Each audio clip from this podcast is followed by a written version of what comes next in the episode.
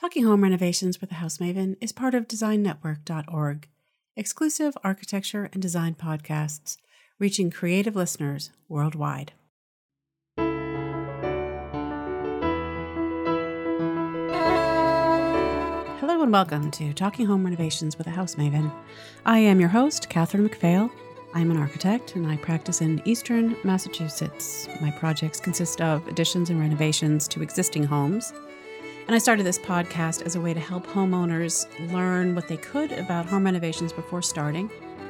I think if you have never done a home renovation before, there is a lot to be nervous about, or people that are nervous about these things that aren't mysteries. We have certain pitfalls that can be avoided if you know about them. And so I enjoy talking to people about their home renovations, getting the stories. People love their houses. I love to hear about their houses. I also spend a lot of time talking to other architects, contractors, vendors. So there's a lot of useful information if you look through the back catalog. And on my website, I have lists of different types. So if you want to listen to all of the architect episodes, for example, you could do that on there, or the contractor episodes or whatever. But sometimes people write to me asking me for certain topics, and a listener wrote to me requesting an episode on design build. So what is design build? What are the advantages of design build versus the bid model? Design build is where you hire one firm to take care of the design and the construction. Whereas in my world anyway, the bid model is where a homeowner hires me, the architect, and then we put out the project to bid after I have designed their renovation and drawn it up and everything. And so I have come to dread the bid model, honestly, and I try to only work with clients who have already hired their builder before they hire me, so that the builder and I can go through the design process as a team. And anyway, to get a different perspective than my own, I decided to ask local design builder Peter Feinmann to come on the show and to talk about his experience and perspective on the design build model. Peter's a mentor to many, and I'm grateful to have him on the show. Here he is.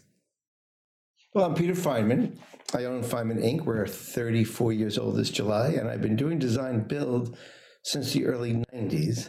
And really perfected. I was doing design build when only one or two other people were doing it in the greater Boston area. There were like three of us doing it, maybe two. There were three actually, including myself. And it simply has changed. You know, I think the fact that some of us were ventured into design build back in the early 90s and began to build the model has created a lot of different versions of design build. But clearly the design build kind of concept that really took hold over the last 30 years. And I think I'm one of the people who helped lead that. And I think a lot of people saw what we were doing, how successful we are at it. And they say, God, it's got to be better than what I'm doing, kind of bidding on jobs and wasting my time bidding on jobs and being, bidding on jobs to do a race to the bottom for pricing and then being yelled at by clients when the job doesn't work out right because you priced it low and you didn't plan it and you didn't organize it and you didn't think about it. You just got it because of the right price. So for me, the design build model was really a great way of establishing a foundation for how do I best serve my client? And we best serve our clients by controlling the design. And then because we control the design, we actually are able to plan the project well. And because we're able to plan the project well, we're able to have less things that are unpredictable happen on the project. And so at the end of the day, we have very few clients that are unhappy, or better said, we have a lot of clients that are very happy with what we do.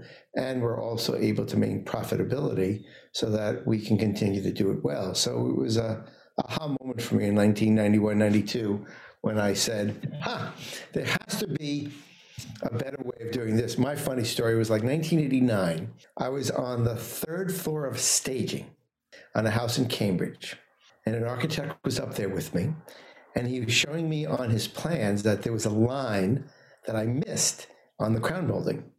So I had to take apart the crown molding and add another molding. I actually wanted to throw him off the staging. I don't blame you. And I remember feeling that really strongly, not strong enough to throw him off the staging, but the feeling that I wanted to throw him off the staging. because he showed me that there was a line that I missed, and now I was going to have to redo 40 feet in the air this crown molding on the exterior gable of the house. Mm. And so when design build came to me, I said there has to be a better way than wanting to throw the architect off the stadium. And that was my moment in 1989, and then when the opportunity in 1991 of doing design build, I partnered up with a local designer here in the Boston area, and we started building the design build concept, and you know, that's been the foundation of my business ever since. Okay, so you obviously feel strongly that design build is the best way to serve your client. What would you say are there any disadvantages to design build? Well, I say that you don't hear a lot about this in the industry. I think there are two groups of design build. There are build designers and design builders. Most practitioners out there are build designers. They're builders who have a design sense, and they do fairly, you know, more simple projects because they can solve the problem with the client, the broad design ideas with the clients. I think that's very different than design build, which to me should almost border on architect build. I can't say the word architect because I'm not an architect. So I've learned to use the word design build, not architect build. Mm. So the concept is you've got to be able to execute good design. Yep. And I think the downside is there's some build designers don't execute good design. Mm. They know how to kind of get the project built, but they don't really help the client. And then you come back and you look at the job a year later or 2 years later, and you can see where it was when I walk into a house and I look around, who designed this? Oh, I work closely with my builder in whatever year it was. I go, yep, I can see that. Now I can see details and elements. Look, I've also seen bad design by architects, right? I mean, good design, just because you're an architect, you have a good designer. There are a lot of good architects out there who do good design. There are also some good architects who sometimes do bad design, right? Right. I mean, some bad architects. So, you know, it all runs the gamut here, right? Right. So, but I think it's really important to make sure that if you execute design build, you have to be able to execute a team that delivers on good design. And the real challenge is that how do you actually team with outside design professionals to ensure that you are doing design build, but in a way in which you achieve the goals of good design, good planning, happy client, good profits, so that you can do it again and again and again. I mean, the whole purpose of profit is so that you can keep on hiring good people and do good things so you can keep serving clients. So you don't make a profit. At some point, you either burn out or you just quit because you're tired of not making enough money. Yeah. So I think it's really important to make sure that. So I think the real challenge is how do you team up with whether it's in-house or kind of collaborative efforts to team up with a good design team, architect, architecture designer, kitchen designer, interior designer. And then what is the foundation for that relationship? And I think the place where I feel pretty strongly, and some people might think it's a bit radical, that I've always said in the design build model, Feinmann must be the boss of the design team. Now, a lot of architects don't want to do that, right? Yeah. They don't want to share I don't believe you can share. I think there needs to be who's on first. Right. But how do we collaborate together? Not you're on first on Mondays and I'm on first on Tuesdays, because what ultimately happens is the egos are going to rise to the top. Right. And then there's going to be a triangulation between the builder, the architect, and the client, or the architectural designer and the client. And ultimately, the architectural designer tends to win because they are more white-collar professional than the builder is, in theory, and quite often, not always the case. And I think that's a model for a mess. So I think it really has to be clear who's on first. So I've worked with a lot of architects where I said, you're really second to me, but we're going to give you a tremendous opportunity to design and to sell your ideas and to collaborate. But if I ultimately say I, the builder, you know, could be anybody myself, we're not doing this because the architect has to take a second position. We've had many designs in which some of my architects don't like the direction where the design went after the initial concept, but it still ultimately was what the client wanted and was built well and designed well, maybe not to the original vision. Right. So do you mean that you're in charge, meaning that if the architect is working for you, so presents the designs to you and you say, yes, we'll do this, or no, we won't do this, or I want to do it differently. So you're kind of like the it goes through you first and then presented to the client? Is that the idea? The idea, it's the old Laurel and Hardy, who's on first? I say that all the time, who's on first here? Meaning who's in charge? That doesn't mean you have to be kind of autocratic in being in charge. You could be collaborative and work well with others. So I think it's really important to say, I like your design. I'm a little concerned about some of the cost elements. I'm concerned about whether or not I can really build this. Is there another way for us to approach this? So it's taking a collaborative approach, but ultimately the buck stops in our company with the builder, the project manager. They're the one ultimately in charge. Yeah. And our architecture design team understands that. That doesn't mean they're always happy. Mm-hmm. But then again, I got project managers who are unhappy someday that the client bought a nicer design than what the budget was allocating. So it is a healthy tug and pull. Ultimately, it's got to be a good collaboration, right? My experience is I've worked with some architects over the decades that collaborate well, some not. I find the interior designers by nature have never been great collaborators. They have a very strong opinion. No comment from me on that one. Yep. And so I don't, I had a great story about 10 years ago, maybe 8 years ago. I was working for the great granddaughter of a very famous president. And at some point, the family interior designer showed up. Okay. Right, these were people of means, right? And that interior designer basically discarded everything we were doing. And I basically called the client and said, make a choice. We stop and we'll walk, or we take over. And I'm happy to collaborate with your interior designer, but they're not the boss here. And ultimately, that client had a timetable and liked our designs well enough that the interior designer then provided, kind of color palette, but nothing else. They were changing the space planning and the layouts and this and that. And I'll never forget getting on the phone with the owner of the firm. And she treated me like I was four, right? And I was incredibly insulted. But I set a boundary saying, I'm not interested. And so it's a good story of the family interior designing showing up, totally disregarding what we did, and then trying to take over. And I basically said, that's not happening. And they provided a color palette. That's what they did. I was very appreciative. They gave us a good color palette, but that's all they did. Never heard from them again. They didn't flaunt the weight around. They provided very nice furnishings. When the job was done, it was nice to photograph. So that worked out well. But if I didn't set the boundary, who knows what would have happened. Yeah. No, that's, it kind of makes sense. It's similar to a band. Like, there can't really be a democracy in a band. I feel like there has to be one person who ultimately makes the decisions, and other people can have their opinions, but... Yes. And I think not being autocratic is important. I think in collaborative and being less autocracy, more collaboration ultimately builds a good team. Right. But in the end, there has to be one person who's in charge. One person in charge, and that person has to know how to work with people and cajole people and nudge them.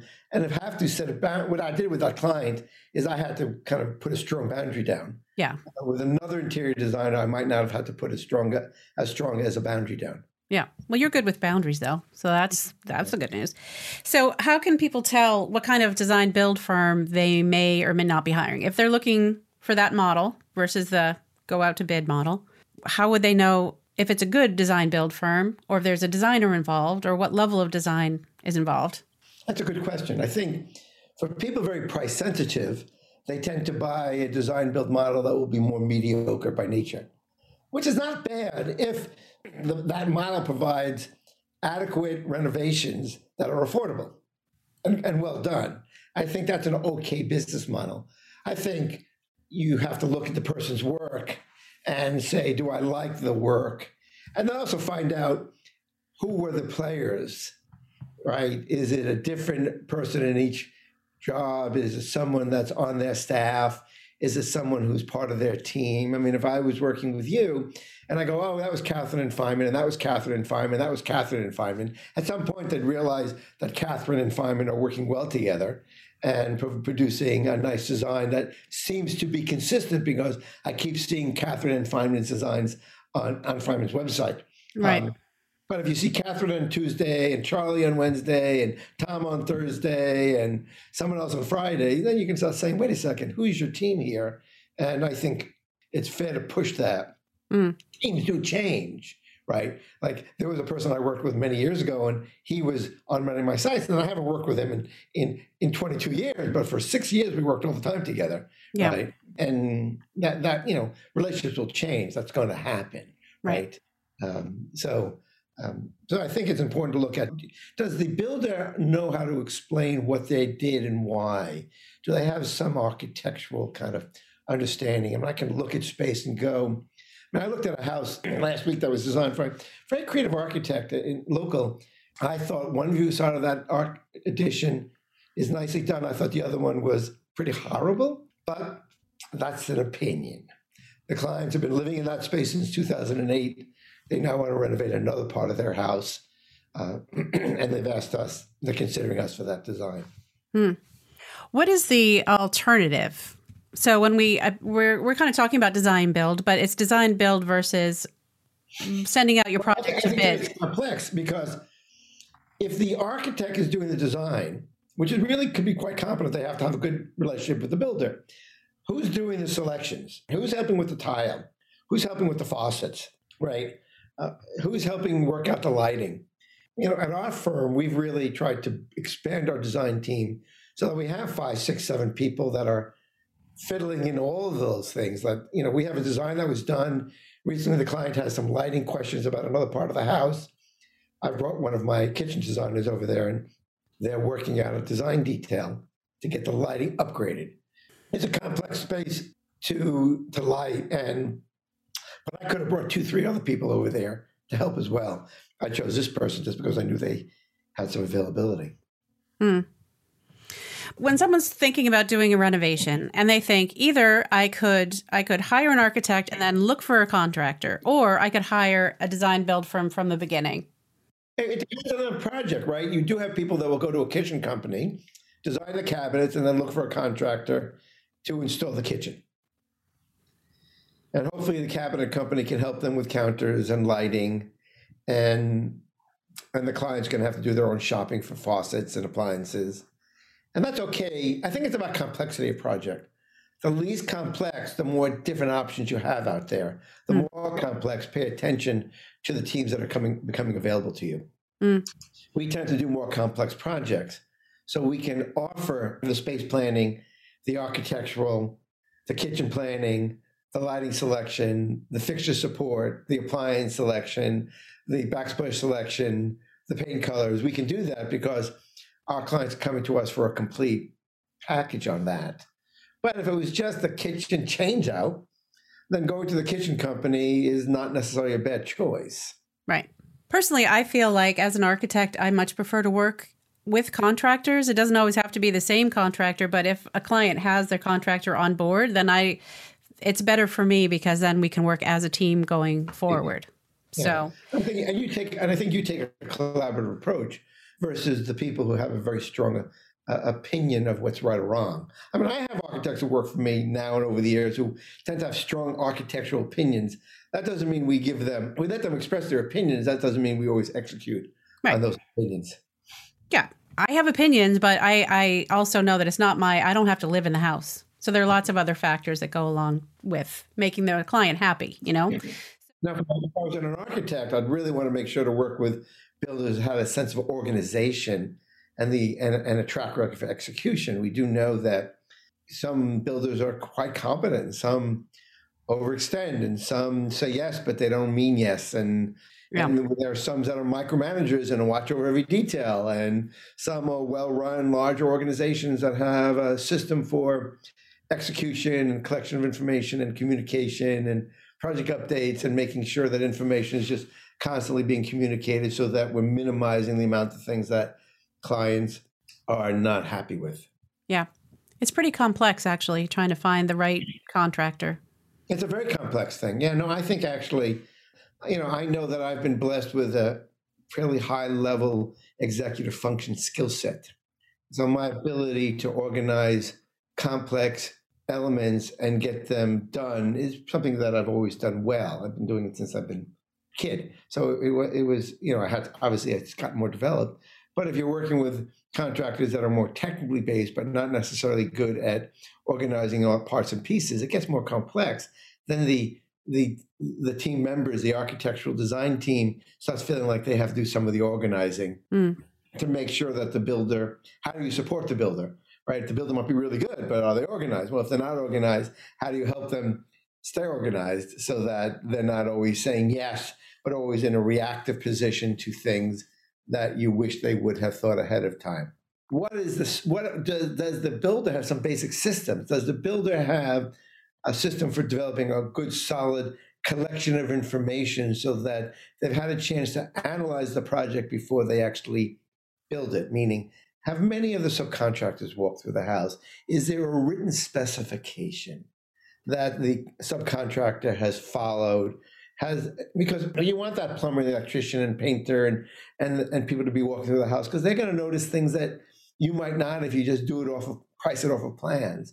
So is there a system for specification development? Is there a really good, solid contract that aligns to plans that really kind of make the job more predictable? Is the contract have a system for ordering product ahead of time and making sure clients are signing off on what they're ordering? And you know, it could be as much as the color of the window handle, right? Right. The type of the window screen. Is there a system for weekly meetings and written weekly notes so that those are followed? Is there a system for the client to know what's happening in the upcoming weeks? What is required of them in 1 week or 4 weeks that's going to kind of impact the critical path?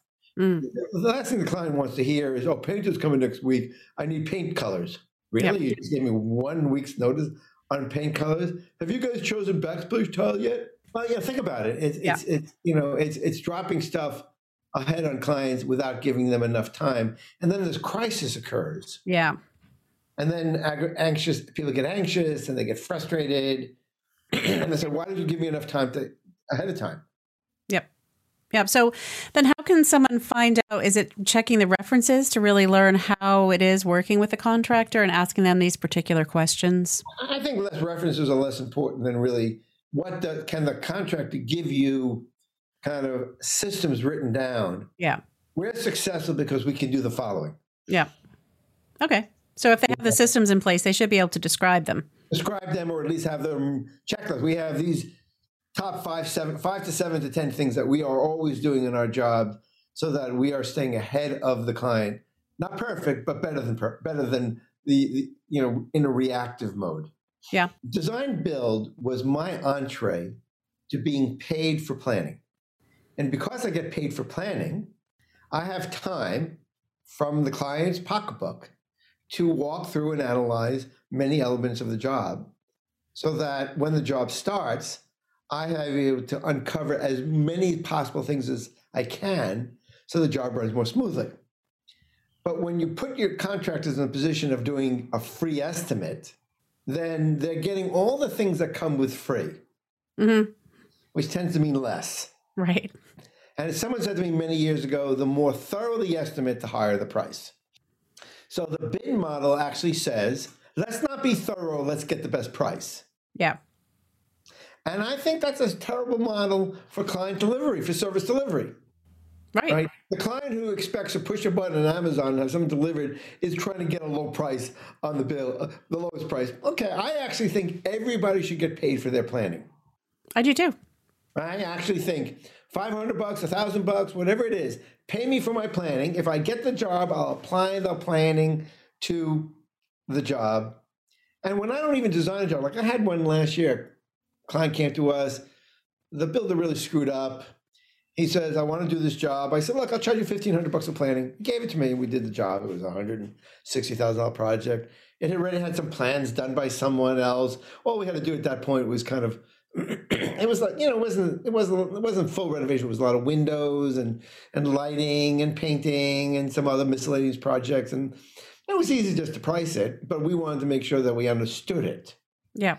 And by charging for the $1,500, we gave us an opportunity to plan it and think about it, and then we were able to execute it pretty fast. They had a timeline. They had a baby due in the spring. This was the spring of 2020. And they contacted me like in September or October of 2019 and wanted to get it going in January, which we were able to do, but only because they gave us a retainer, a planning contract, basically, that says, I'm going to analyze this. You know, I had one recently. We approached the guy who had a complex deck on a garage, and we even say, "Oh, by the way, we're very happy." This is an old past client, did a job for them 20 years ago. Said, "You know, we would charge you to price this." And the day of the meeting to come over there and look at the job, they said, "You know, I'm getting free estimates. No thanks." Okay, that was easy. Yeah, so that was the end of that. Let him get his free estimates. Good luck.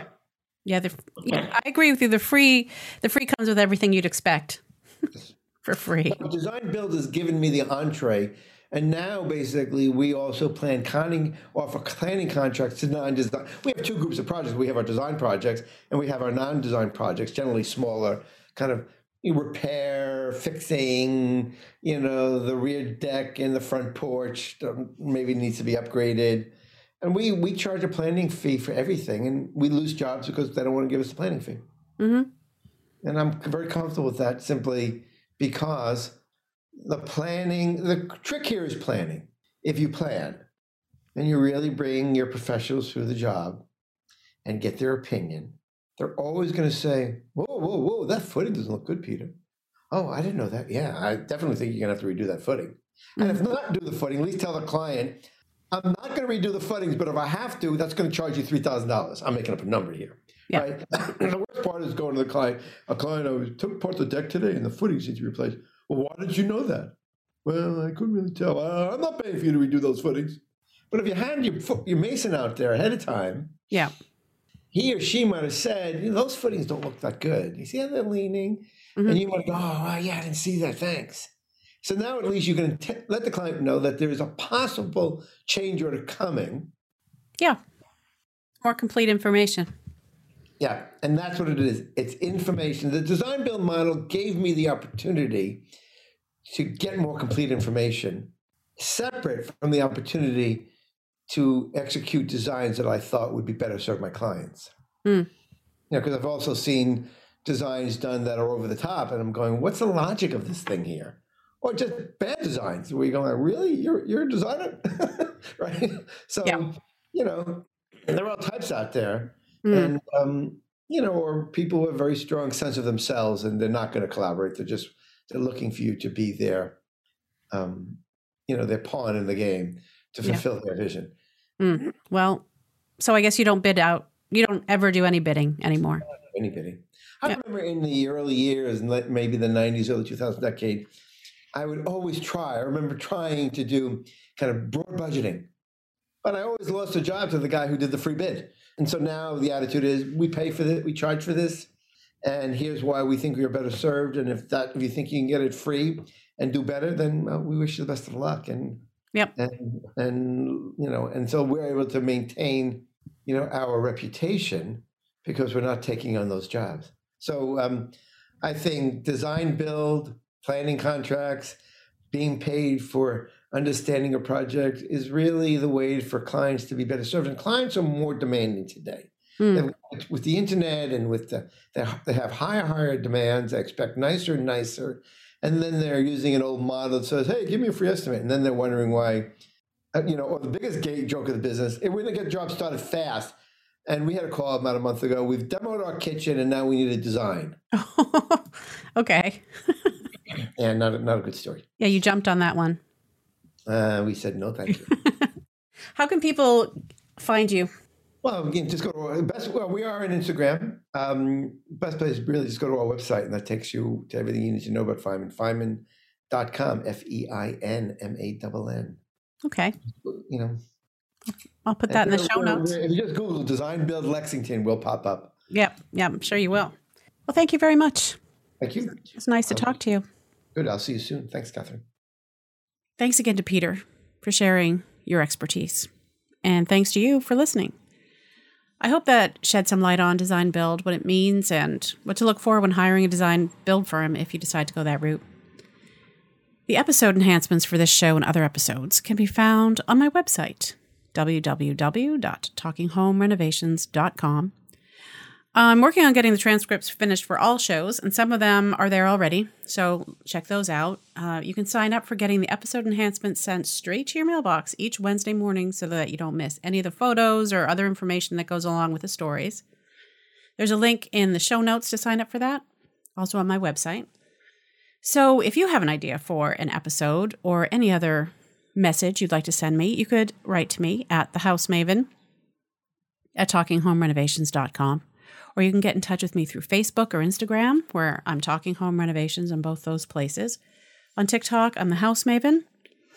And Twitter, okay, I barely ever post there, and I'm trying to make that a habit. But if you're on Twitter, reach out to me, Talking Home Reno. Just Talking Home Reno, because they only allow so many letters over there. So I do love hearing from my listeners. And of course, if you like the show, if you could leave a rating, I guess that helps something. Anyway, I'd appreciate that. And one of my big projects that I'm working on right now is setting up a mastermind group.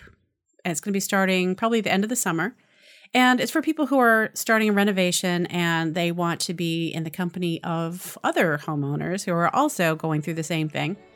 It's basically like forming a little community of maybe like 8 or 9 other people. And I'll be there in each of the mastermind groups to kind of help answer questions and ease people's fears or whatever might be the issue.